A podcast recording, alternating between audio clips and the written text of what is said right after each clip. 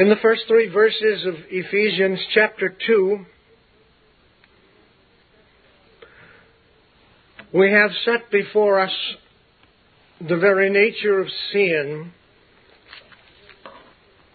And then in verses 4 through 10, we have set before us the salvation that God has provided for us in the Lord Jesus Christ and is and that he is rich in mercy for his great love wherewith he loved us even when we were dead in sins hath quickened us together with Christ for by grace are you saved he hath raised us up together and made us sit together in heavenly places in Christ Jesus that in the ages to come he might show the exceeding riches of his grace in his kindness toward us through Christ Jesus.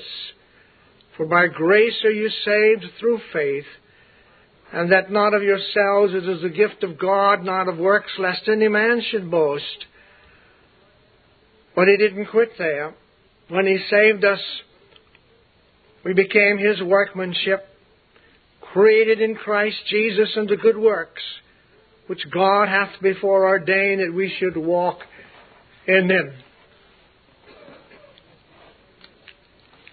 But he prefaces these verses of Scripture with those first three verses and shows us the nature of sin. And he begins where we must all begin when we preach the gospel, and that is to show the need of the gospel. So he tells us, begin in verse 1, and you hath he quickened, that is, by the Holy Spirit, those who are saved are quickened, made alive from the dead by the Holy Spirit because we were dead in trespasses and sins. He tells us that in times past we walked according to the course of this world according to the prince of the power of the air, the spirit that now worketh in the children of disobedience,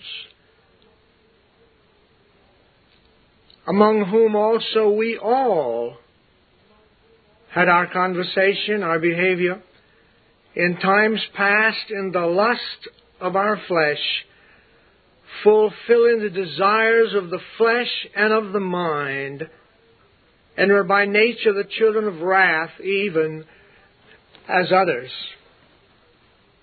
He does not mince any words. The Word of God does not mention any words as to where God finds us and what we are before He saves us. There's another scripture that goes with this. Has also been on my heart this week, and I must read it to you. 2 Timothy 2, beginning at verse 24.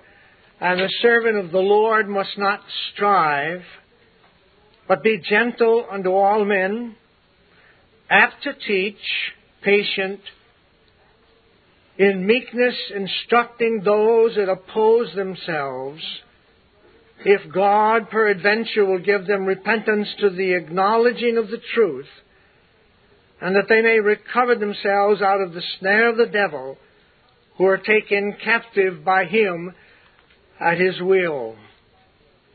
There we find that those who are dead in trespasses and in sins, those who walk according to the course of this world, those whose conversation or behavior is in the lust of the flesh, fulfilling the desires of the flesh and of the mind, those who are by nature the children of wrath, as we all are, were, until God saved us, and those who are not saved are still by nature the children of wrath. They abide under the wrath of God.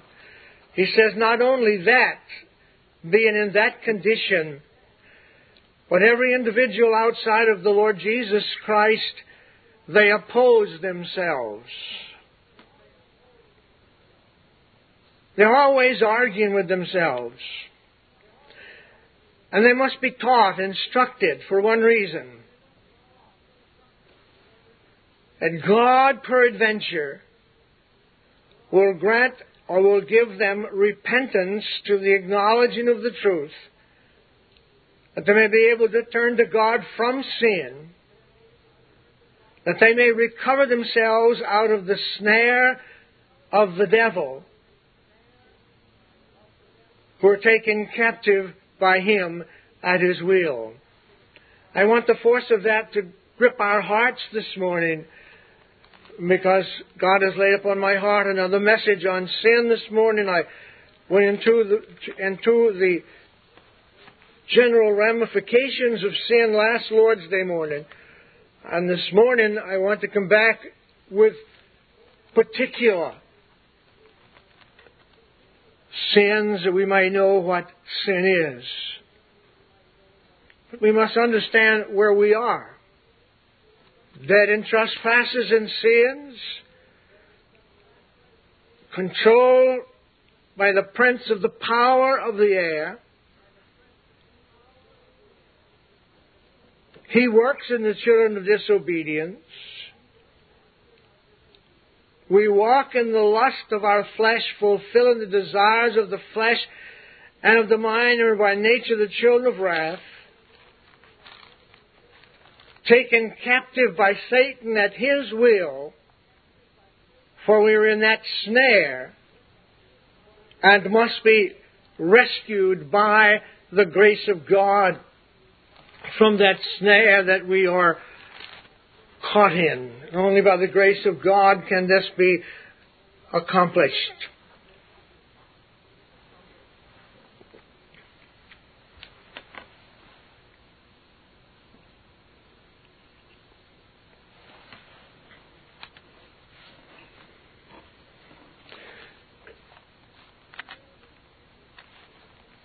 If you would understand it this morning,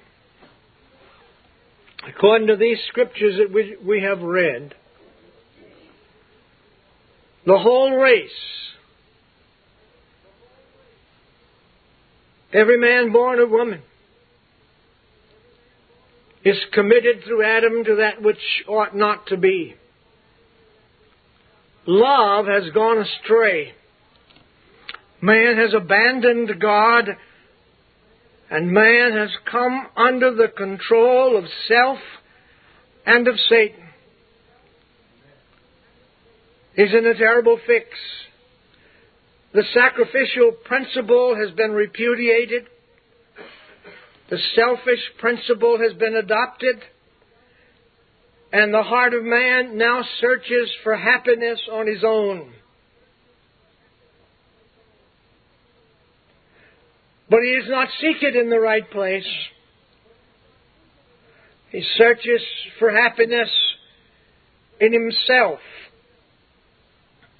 in his own will, instead of being found only in the will of God in Christ, who is God's substitute for sinners.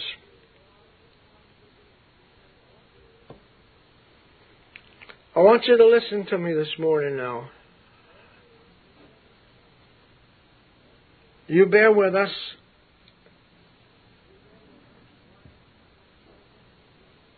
For I, if there's one message I've ever, in all my life, wanted to go home, to each and every one of our hearts, it is this word that God has given us for this morning. And, not, and there will not be one of us in this house this morning that will not be affected by the Word of God, but that it will sink down deep into our souls. And beloved, it must be. It has to be. The Word of God must sink down into our souls. Because you see, man by nature does not want to come to God. Must be taken out of the snare of the devil by the grace of God. But until that happens, man by nature goes around seeking his own happiness, and he finds that he's unhappy. And man by nature, because he cannot find happiness, he forever blames everybody else for his misery. Man by nature is blind to the cause of his unhappiness, and so he is forever blaming others for his mis- misery. You think of what we're saying. Man is conscious of some sort of strain between himself and his environment. And so, in seeking to overcome the tension, he is always trying to change his environment, but his environment is always made up of personalities. Personalities are behind his environment. And so he's always on the lookout for those who have any influence on his surroundings and circumstances, that through them he may prevent or modify the conditions he believes are to blame for his unhappiness, the strained feeling that he feels. He does not know that it's his own heart.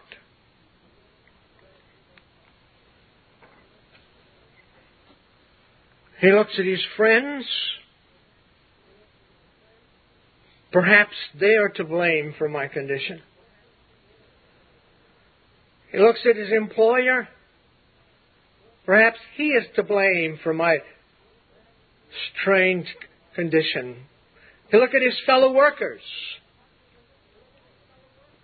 The husband will look at the wife. The wife will look at the husband.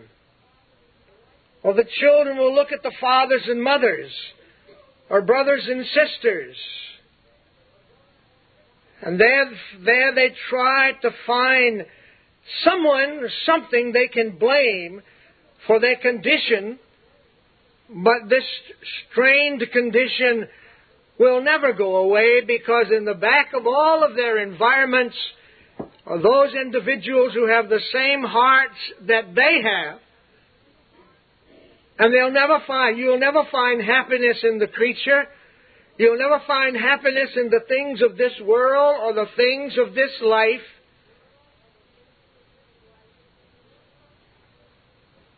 But you'll only find happiness when you understand by the grace of God that out of your heart are the issues of life. And that out of your heart are all of those things that we are told that come out of there in Mark chapter 7, where he says that that which cometh out of the man, that defileth the man. For from within, out of the heart of men proceed evil thoughts, adulteries, fornications, murders, thefts, covetousness, wickedness, deceit, lasciviousness, that is all manner of wickedness, an evil eye, blasphemy, pride, foolishness, all these evil things come from within and defile the man. And so man by nature seeks to blame everything and everybody for his condition because he's deceived by Satan and kept, kept captive by Satan at his will.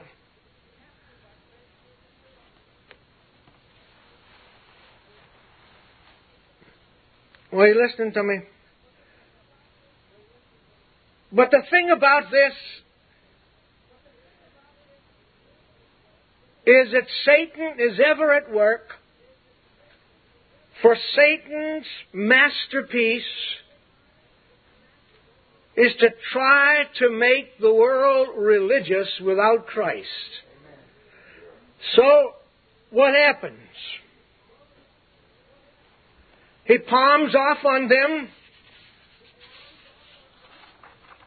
a religion that will suit them and try to make them happy where they will not have to come before God to take the blame for their own condition before God, where they can feel some sort of freedom and happiness in religion without Christ, having never repented, having never taken the blame for their state before God, going about seeking to establish their own righteousness, and have not, have not submitted themselves unto the righteousness of God, and therefore they're lost without God and without hope.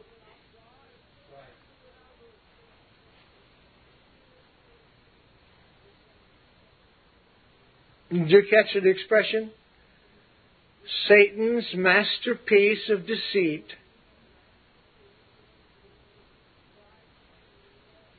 Is to try to make the world religious without Christ.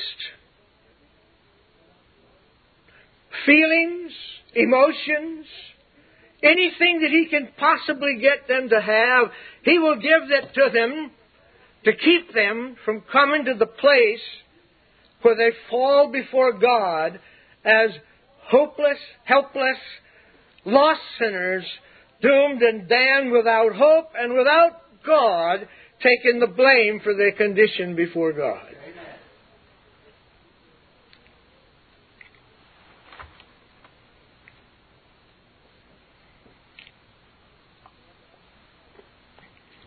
Beloved, I'm not hard.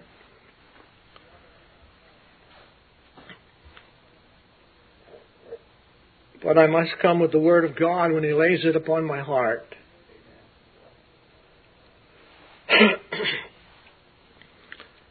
and I want to show you this morning where all this leads to.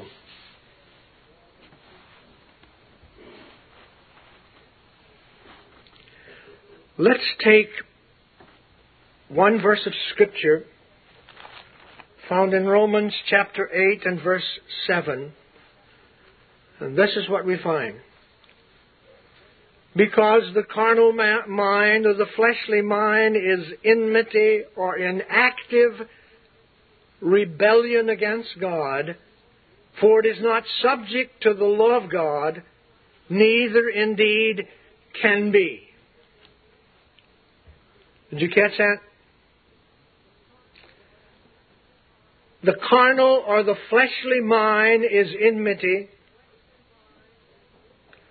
in active rebellion against God, for it is not subject to the law of God, neither indeed can be. So, what that verse of Scripture teaches us is this that every man born of woman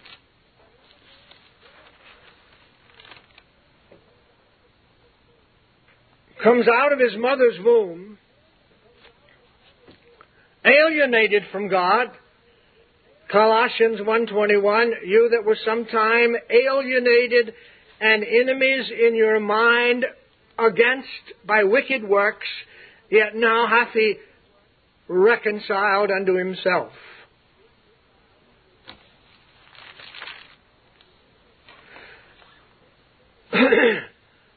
I read the story one time of a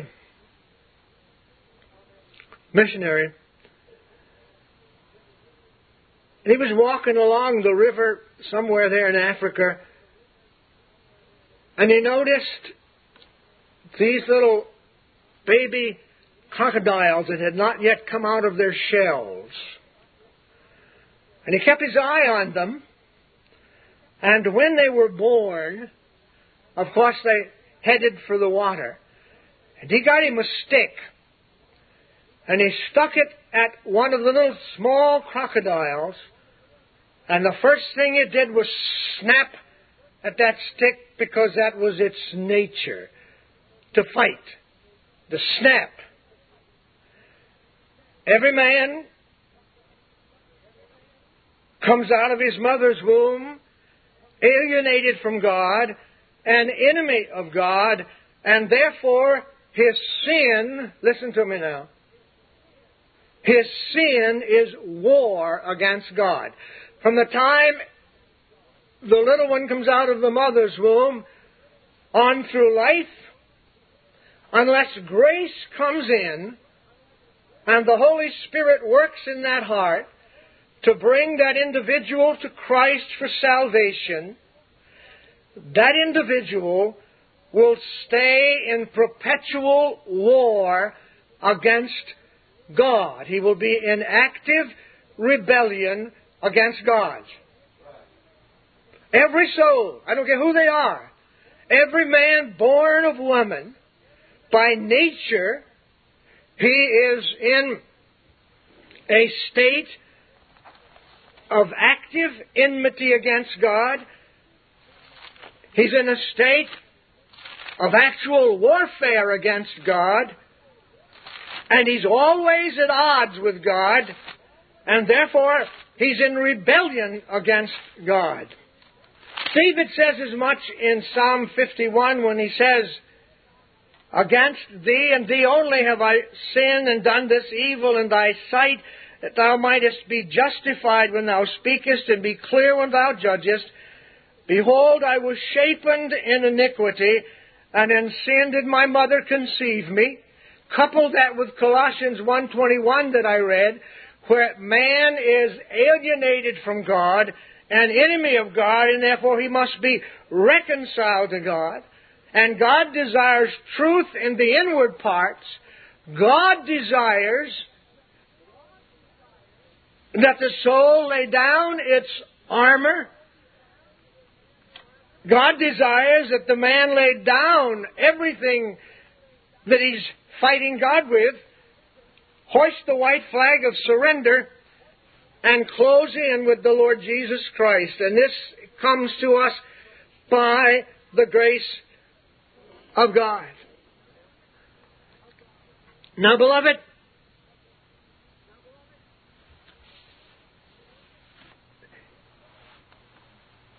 if God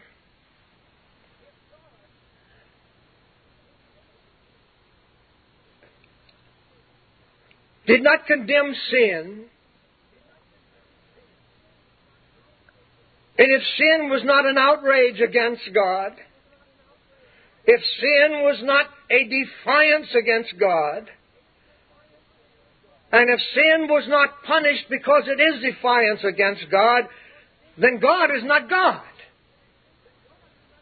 Because man can go against the very nature of God, justifying himself and condemning God for his moral being, blaming God for his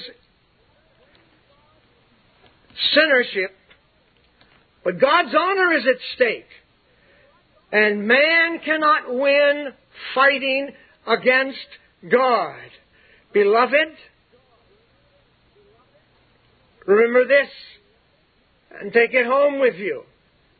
You cannot win fighting against God. God's honor is at stake. Sin attacks his honor. And therefore, God must cause every knee to bow and every tongue to confess that Jesus Christ is Lord to the glory of God the Father. You see, God's will must be maintained against all who fight to set it aside. And every one of us by nature as I told you before, from the birth to the death, apart from the grace of God, we will fight God. We will try to maintain our will and our way and to set aside God's honor and God's way, but God will have none of that. His counsel shall stand, and every knee shall bow, and every tongue shall confess that Jesus Christ is Lord to the glory of God the Father. Now, if, as he tells us in second in Philippians two, that the day is coming when the Lord Jesus Christ would be exalted, and every knee shall bow, and every tongue shall confess that Jesus Christ is Lord to the glory of God the Father. Now, beloved, may I warn you this morning May I tell you this morning out of love for your soul, your knee bows to the Lord of Christ, the Lord of glory. Your knee bows to the Lord Jesus Christ, either in grace and mercy or in judgment. Now it bows to Him in grace and mercy. And He will receive abundantly those that come to Him. He will not turn them away. I don't care what the soul may be. You'll not find a more wicked man in the whole Scriptures than Manasseh, the son of the godly king Hezekiah. Fifty-two years he made blood run in the streets of Jerusalem like water. He set up every type of idol that he could possibly set up, tore, brought all the idols into the temple, and blasphemed the name of the Holy God for 52 years until God's grace came, laid hold of him, put him in prison, locked him up, and he began to call upon the name of the Lord. And what did God do? God changed him, gave him a new heart and a new nature. And yet he was the most wicked man that ever lived. You want to go by acts done. So God is able then. And he will give grace to those who come to him and call upon his name.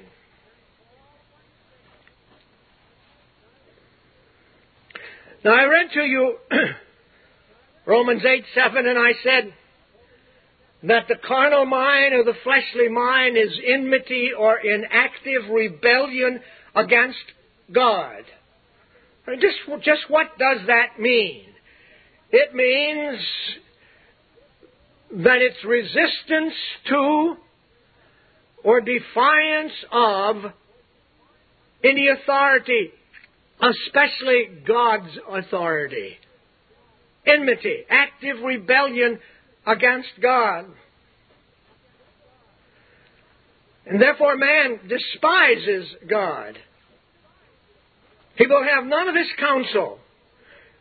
He said in Psalm 107, 11, because they rebelled against the words of God and contemned the counsel of the Most High. That is, they scorned it, they despised it, they treated it with contempt, they laughed at it, they would have nothing to do with it, they didn't want it.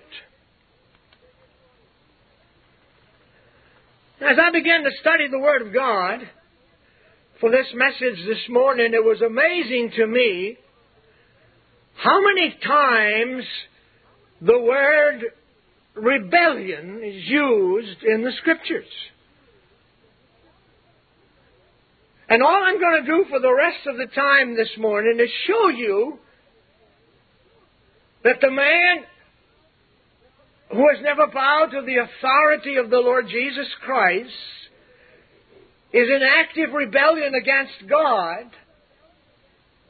I'm going to show you from the Word of God that every sin is connected with this sin of rebellion.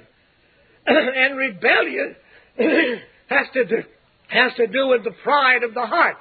It is said that it is said that when Lucifer, the son of the morning, there in Isaiah 14 and Ezekiel 38, Lucifer, who became Satan, the old devil, before he fell and rebelled against God, it said that pride was found in his heart. That's the reason Adam fell. We showed you from, from 1 Timothy 2 last week that Eve was deceived.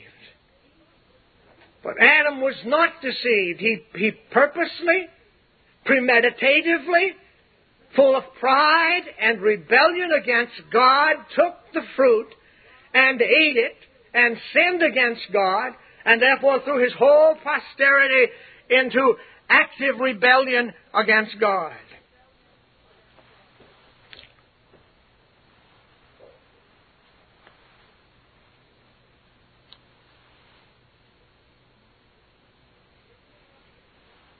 In Deuteronomy 9 we read, Likewise, when the Lord sent you from Kadesh Barnea, saying, Go up and possess the land which I have given you, then you rebelled against the command of the Lord your God, and you believed him not, nor hearkened to his voice. So we find that unbelief, the back of unbelief, is rebellion against God. The reason a man does not believe is because he's in active rebellion against God. He will not believe apart from the grace of God coming to his heart. All right, listen to what John has to say in chapter 3 of John. In these words He that believeth on the Son hath everlasting life, and he that believeth not the Son shall not see life, but the wrath of God abideth upon him. Why? Because he's not believed in the name of the only begotten Son of God. If you're sitting here this morning without God, and you're sitting there in unbelief, and you have never trusted your soul to the Lord Jesus Christ, remember that you are a. Are you listening to me? I want you to get it.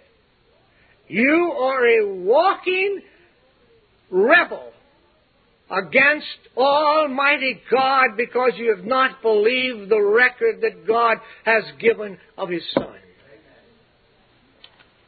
You say that's strong.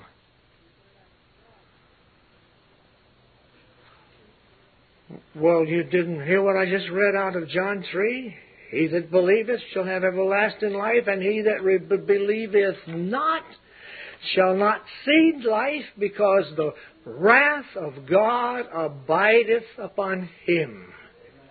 And in the back of your unbelief is this rebellious heart against God.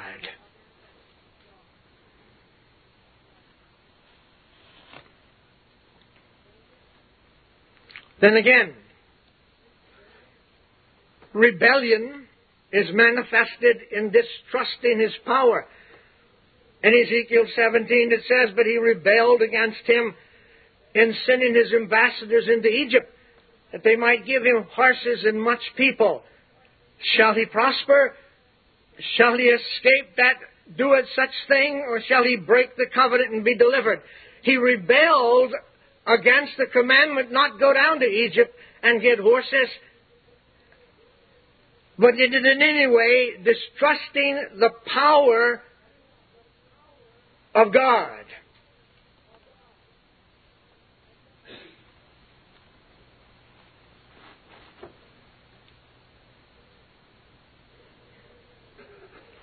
How many of you distrust the power of God?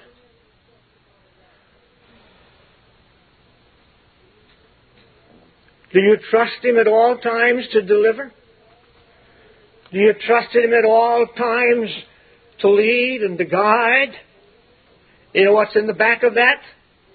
Pride and rebellion because you do not trust Him. My last words when I left that seat this morning to come up here was, Father, remember the, remember the portion you gave me this morning to come here with. The Lord is my shepherd. I shall lack nothing. I believed him, and I still believe him. Or otherwise, I would be in rebellion against him for not believing his power.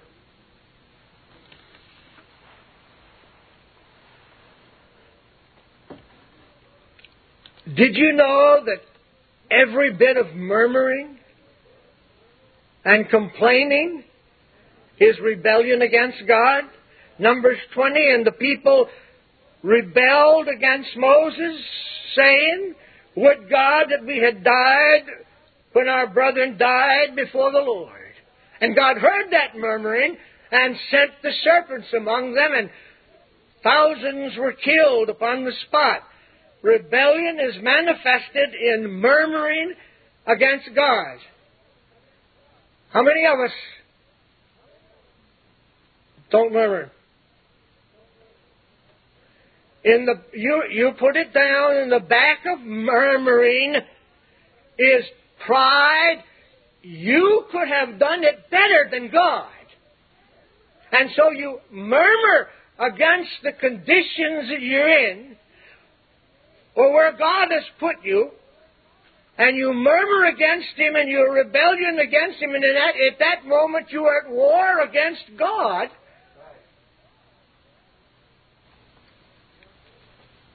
And God hears that murmuring.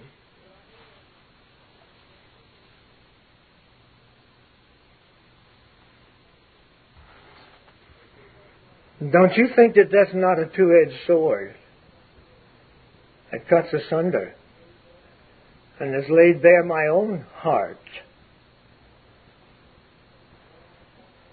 Through all my suffering with this shoulder and arm the past year, I have cried to God ten thousand times, please don't let me murmur or complain against your dealings with me because I do not want to be found in rebellion against your way and your will.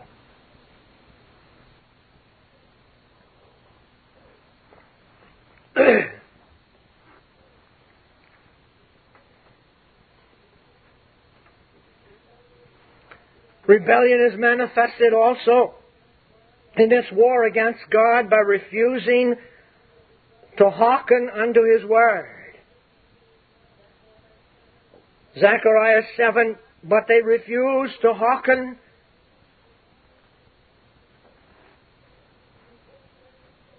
And pulled away the shoulder and stopped their ears that they should not hear. Yea, they made their hearts as adamant stone, lest they should hear the law, and the words which the Lord of hosts hath sent in his Spirit by the former prophets. Therefore came a great wrath from the Lord of hosts. Beloved, when we refuse to hearken to the Word of God, we are in active rebellion against God. We are warring against Him, and He doesn't take it very lightly at all.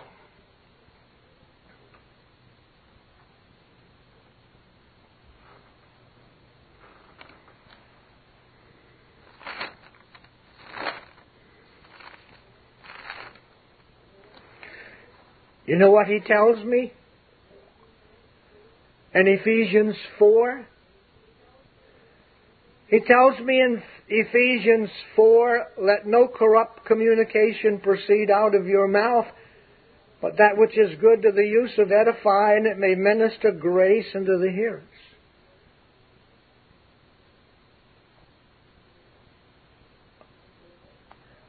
I'm to obey that.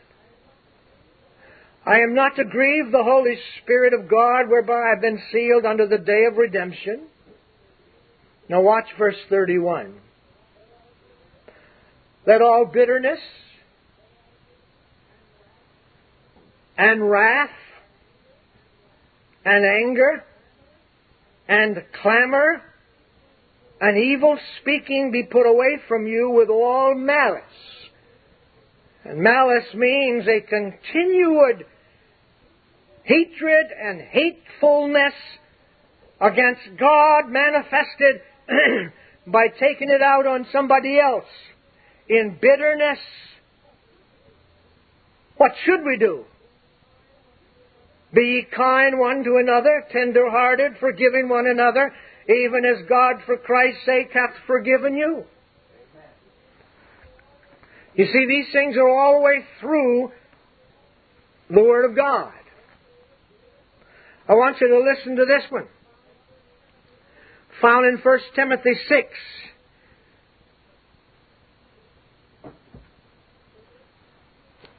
Perverse disputings of men of corrupt minds and destitute of the truth, supposing that gain is godliness, from such withdraw thyself.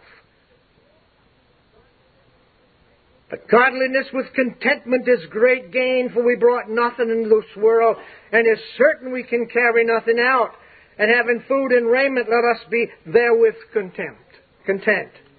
I would not want to be in the shoes of these radio and television evangelists and these men, as, as we have seen in the papers this week, of what's gone on in a certain place in town, of all the millions that they have out of so-called preaching the gospel, I would not want to be in their shoes for 10 million worlds like this one because what they're saying is that gain is godliness. And God's Word says that gain is not godliness. And I'll go you a step further. He tells us further here that we are to withdraw ourselves from such. Have nothing to do with them. Leave them alone. They're not, they're, they're not taking us to Christ. They're taking us to hell as fast as they can get their people there to go there. We are to withdraw ourselves from them.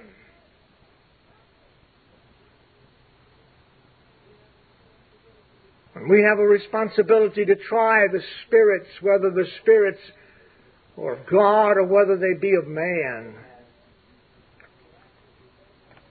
So active rebellion then is refusing to hearken to the Word of God.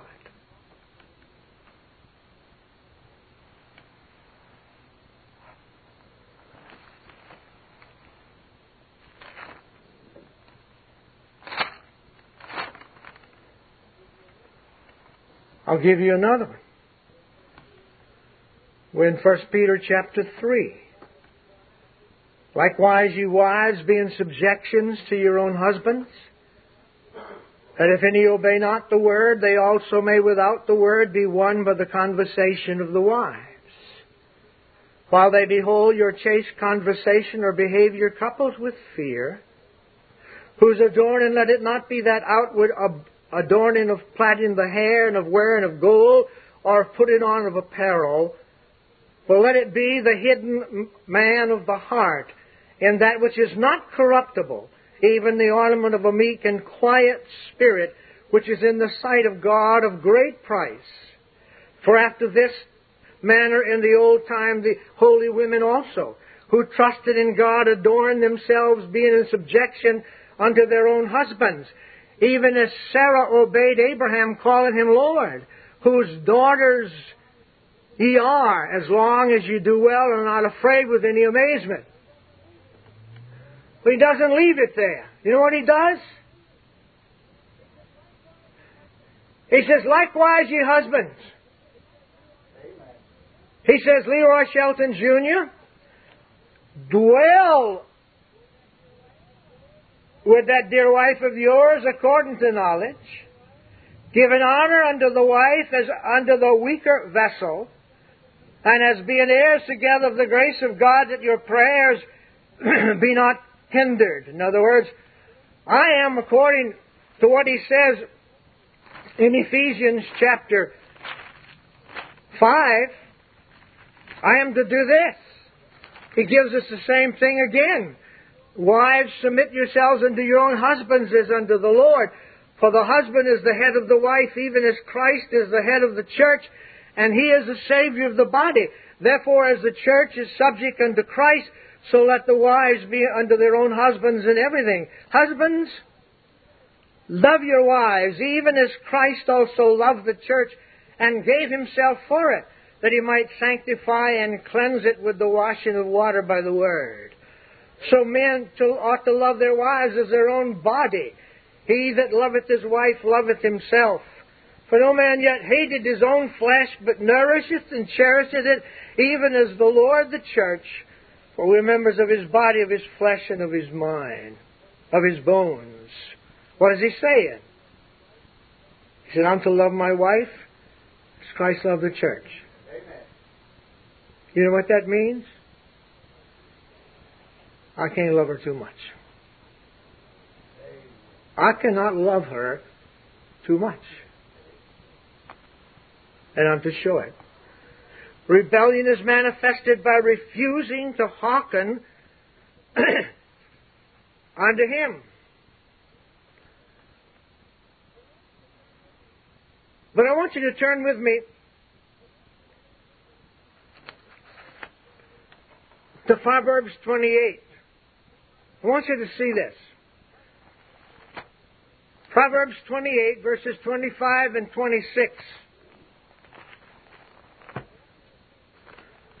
I want you to see what he has to say about this pride and, and this rebellion, which is war against God.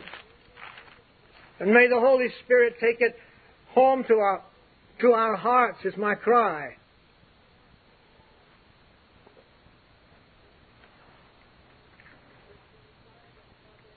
Verse 25 of Proverbs 28. He that is of a proud heart stirreth up strife, but he that putteth his trust in the Lord shall be made fat. All strife comes by pride. In another place he says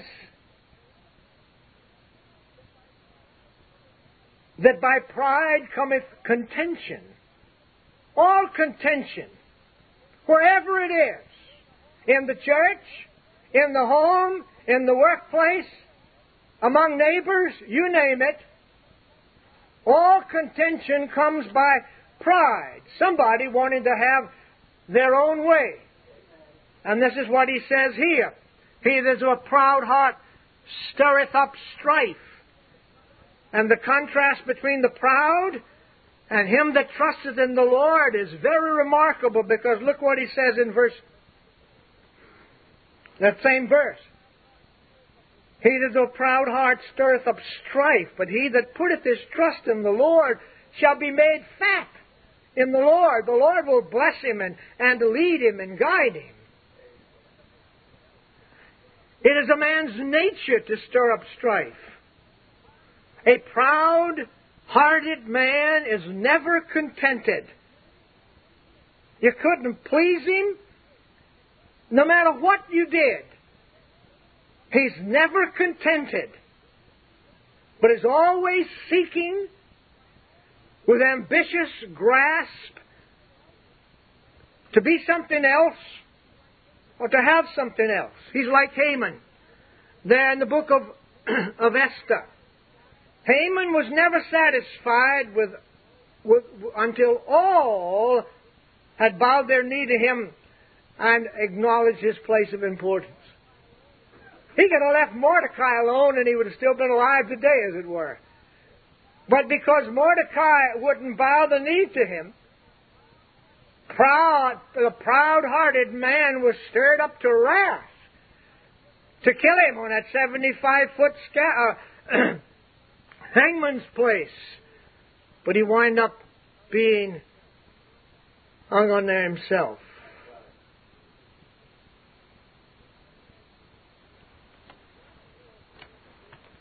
But I don't know if you've ever read the second and third epistles of John. You ever read them? There's three epistles in the Bible that are hardly ever read. Four. Philemon, second and third John, and Jude. But I'm in third John. Verse 9. John said, I wrote unto the church, but Diotrephes, who loveth to have the preeminence among them, receiveth us not. And beloved, when someone comes among us, or is already among us, and they have got to have that preeminence in everything, you got trouble on your hands. Ask me, I'll tell you. Ask me, I'll tell you all about it. They, you get troubles on your hands. They got to have the preeminence. The proud heart stirreth up wrath. This individual is of a proud heart and stirreth up wrath to have his or own way. Listen to them. They're whispering, slandering, backbiting. They can't leave anything alone. Their heart is empty. They have no praise for the Lord, no thankfulness for His mercies, no grace shown to others, they've got to have the preeminence. It is not like the man who puts his trust in the Lord. He who puts his trust in the Lord is fat.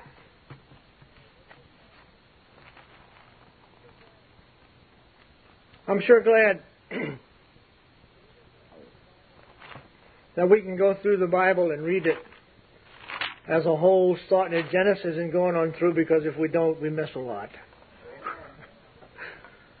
All I ever knew out of Jeremiah 17 was verse 9. The heart is deceitful above all things and desperately wicked. Who can know it? That's all I ever knew out of chapter 17 until I read the book of Jeremiah going through reading the Bible. And I found in verse 7 and 8 the most beautiful verses you ever seen in your life. I marked them in red and highlighted them, and this is what it said Blessed is the man that trusteth in the Lord, and whose hope the Lord is.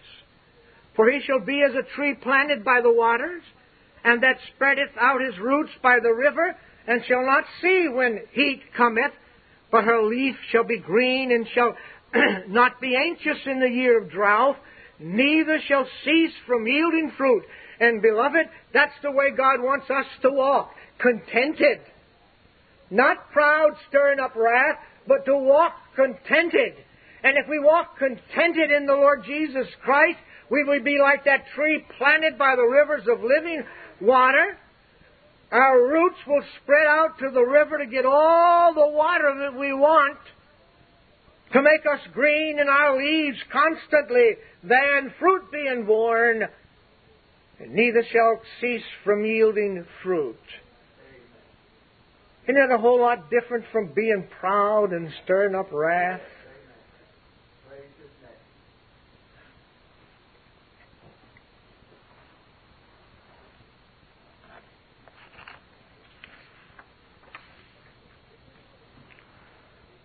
Did you know that rebellion in the Scripture is connected with stubbornness?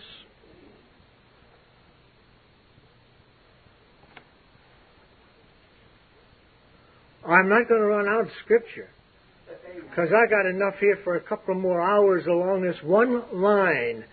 If I would stop on preach and and admonish on every one of them, we'd be here till three o'clock. But I was hit, trying to hit the highlights this morning by the grace of God because I'll tell you why. You almost, you almost, you've got to understand a man who stands in the pulpit, a man who true, has a true heart of a pastor, loves his people. He wants them to hear and to know the truth. All the time I was laid up, it was, it was on my heart needed to be a series preached on sin in our midst. Whether they were liked or not liked, whether nobody ever came back or not, I had to preach a series on sin. To let us know again that awful, the awfulness of sin and why we need the grace of God to hold us day by day. Because we can't do this of ourselves. We can't put these things into operation of ourselves. We need the work of God's Holy Spirit in our souls to do this. But how am I going to know that I need Christ? Or I need to cry every day against sin and against my way. And as soon as these thoughts of rebellion or pride come into my heart and mind, that immediately I would take them right to Him, as He tells us in 2 Corinthians 10, taking everything captive and bringing it to Christ and telling Him all about it, that you don't want it. You want holiness, you don't want sin. That's my favorite one before God when thoughts come into my mind that I don't want and not of God the right away. As soon as they come, I'll say, Lord, I don't want those. I want holiness. Amen. I want holiness. I don't want to be in rebellion against God. I said that rebellion is connected with stubbornness. Deuteronomy 31, For I know thy rebellion and thy stiff neck, thy stubbornness. Behold, while I was yet alive, Moses said, You have to this day been nothing but a rebellious people against the Lord, and how much more after my death.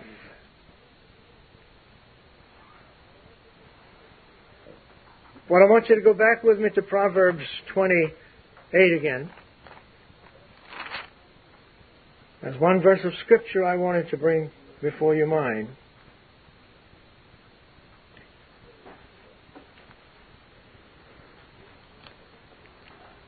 It reads, He that trusteth in his own heart is a fool. Do you know what he said? It said in verse 25, He that is of a proud heart stirreth up wrath, but he that putteth his trust in the Lord shall be made fat. He that trusteth in his own heart is a fool.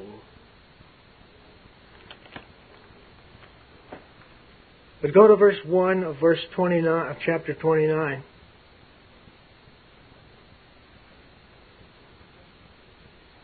One of the most awful verses in the scripture.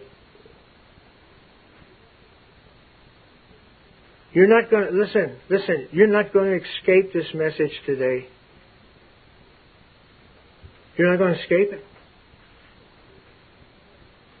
Because you're going to hear it again if you don't bow this morning and uh, confess unto God that you have a rebellious heart and brought on by pride, and you're willing now for God to break you, and you're willing to come and bathe in the blood of Christ, you're willing to take the blame before Him, I praise God that's what will happen. But look at verse 1 of Proverbs 29. He that being often reproved hardeneth his neck shall suddenly be destroyed, and that without remedy. That's awful. For a person to sit under the gospel, to have their hearts opened by the Word of God, and to hear a message this morning that cost me every ounce of strength I had to get to this place this morning, and and the strength of God to proclaim what He laid upon my heart to say. If you turn it away, how do you know that being often reproved, you go away one more time and you said, there's one thing I know. The Word of God is not going to tell me what to do. Those awful words. He that being often reproved hardeneth his neck, that is, he's stubborn, rebellious, shall suddenly be destroyed, and that without remedy.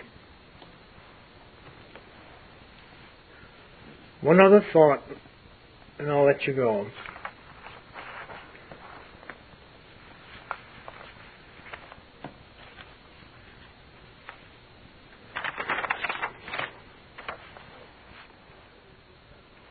Sin not only is rebellion against God, but sin is intolerant of God.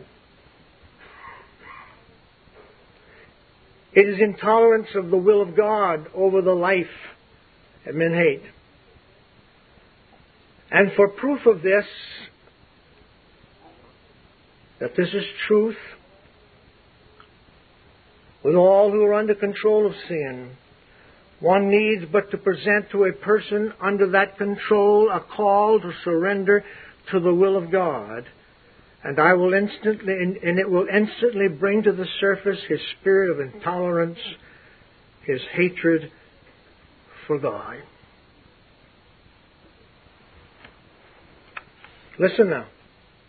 I'm about finished. I want you to get this before you go.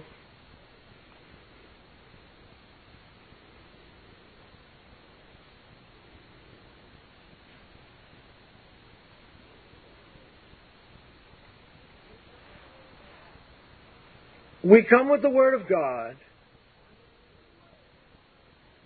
And there are three ways you might act toward that Word that has come to your heart this morning. Are you listening?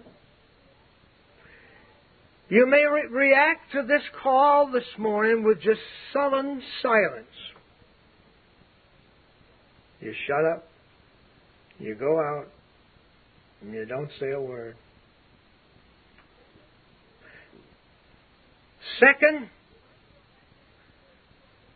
you might come back at me with sarcastic insults. Why do you want to get so close to me with your preaching that you're going to cut my heart out with that sword? Praise God if it does. You come back with some sarcastic insult. Or, smiling, very courteous, very refined. You say, I don't want to have this man rule over me. Because you know something? When God deals with our hearts, He always crosses us at the at our wills where we'll hurt. God doesn't beat around the bush when He deals with us. He comes and He comes to that place where His uh, He He comes and He crosses us at that place where our our will rebels against Him. I have seen in my lifetime some of the most religious,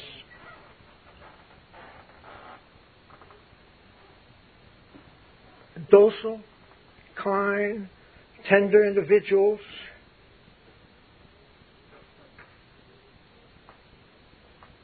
And you would think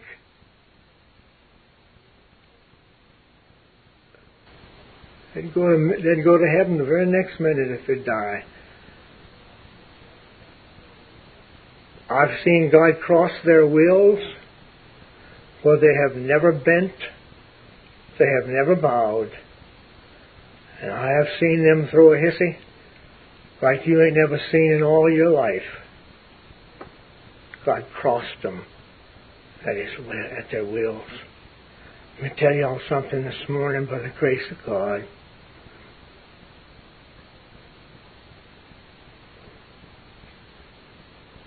Greatest thing could ever happen to your soul.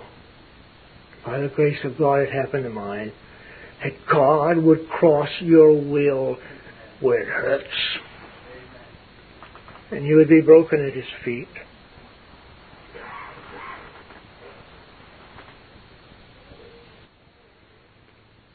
What does the word intolerance mean? The word intolerance means I will not listen to the word or opinion of another. Do you listen to me? I will not listen to the word or opinions of another as to how I should conduct my life. I will not yield to reason, for my mind is made up to have my own way, live my own life, and do my own thing. I am narrow minded. I am prejudiced. I am inflexible.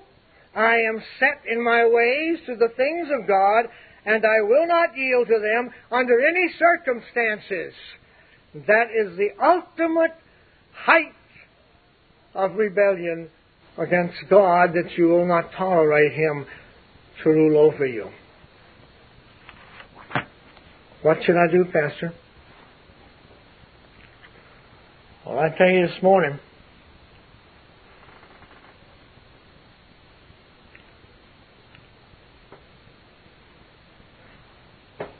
I heard a message like that when I was under conviction, I'd have died. I'd have got up underneath the bench, crying for mercy.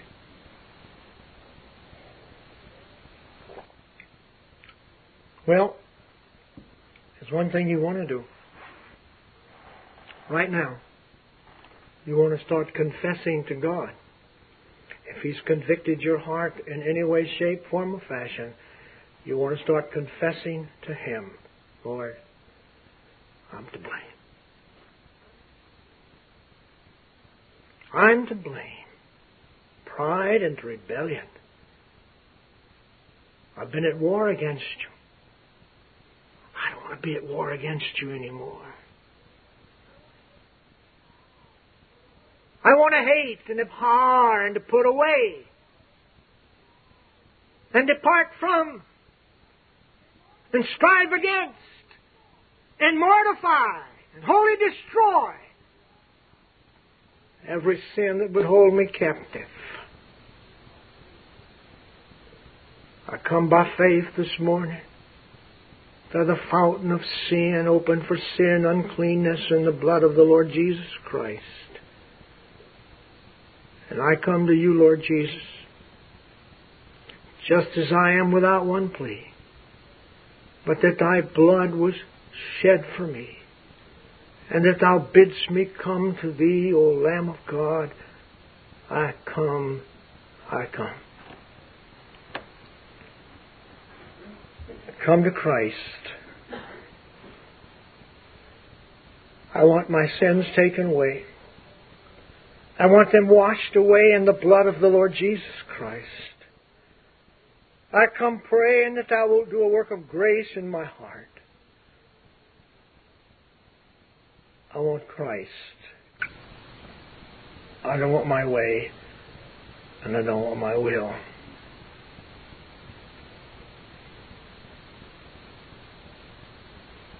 Do you know something? That's a place of surrender. And that's a place of blessing. And that's a place of mercy. And that's the place of grace. And that's the place where God is calling for each and every one of us to come this morning and lay at His feet. I cried to God, let me deliver this message in tenderness this morning. And He has.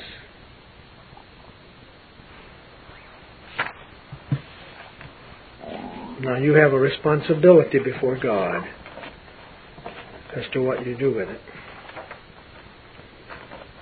I've done what God wanted me to do.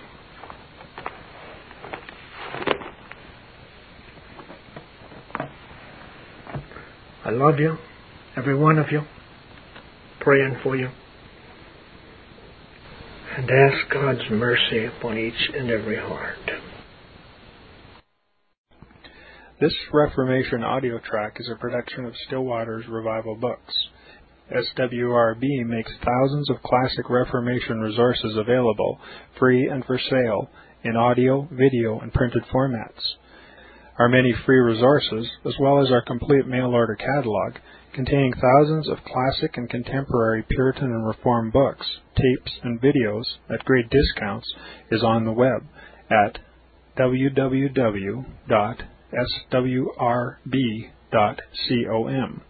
We can also be reached by email at swrb at swrb.com, by phone at 780-450-3730, by fax at 780-468-1096, or by mail at 4710-37A Avenue, Edmonton, that's E-D M-O-N-T-O-N, Alberta, abbreviated capital A, capital B, Canada, T6L3T5. You may also request a free printed catalog. And remember that John Calvin, in defending the Reformation's regulative principle of worship, or what is sometimes called the scriptural law of worship, commenting on the words of God, which I commanded them not, neither came into my heart, from his commentary on Jeremiah 7:31 writes, God here cuts off from men every occasion for making evasions, since he condemns by this one phrase, I have not commanded them, whatever the Jews devised. There is then no other argument needed to condemn superstitions than that they are not commanded by God. For when men allow themselves to worship God according to their own fancies, and attend not to his commands, they pervert true religion. And if this principle is adopted by the papists, all those fictitious modes of worship in which they absurdly exercise themselves would fall to the ground. It is indeed a horrible thing for the papists to seek to discharge their duties towards God by performing their own superstitions. There is an immense number of them, as it is well known, and as it manifestly appears. Were they to admit this principle, that we cannot rightly worship God except by obeying His word, they would be delivered from their deep abyss of error. The prophet's words, then, are very important when he says that God had commanded no such thing, and that it never came to his mind, as though he had said that men assume too much wisdom when they devise what he never required, nay, what he never knew.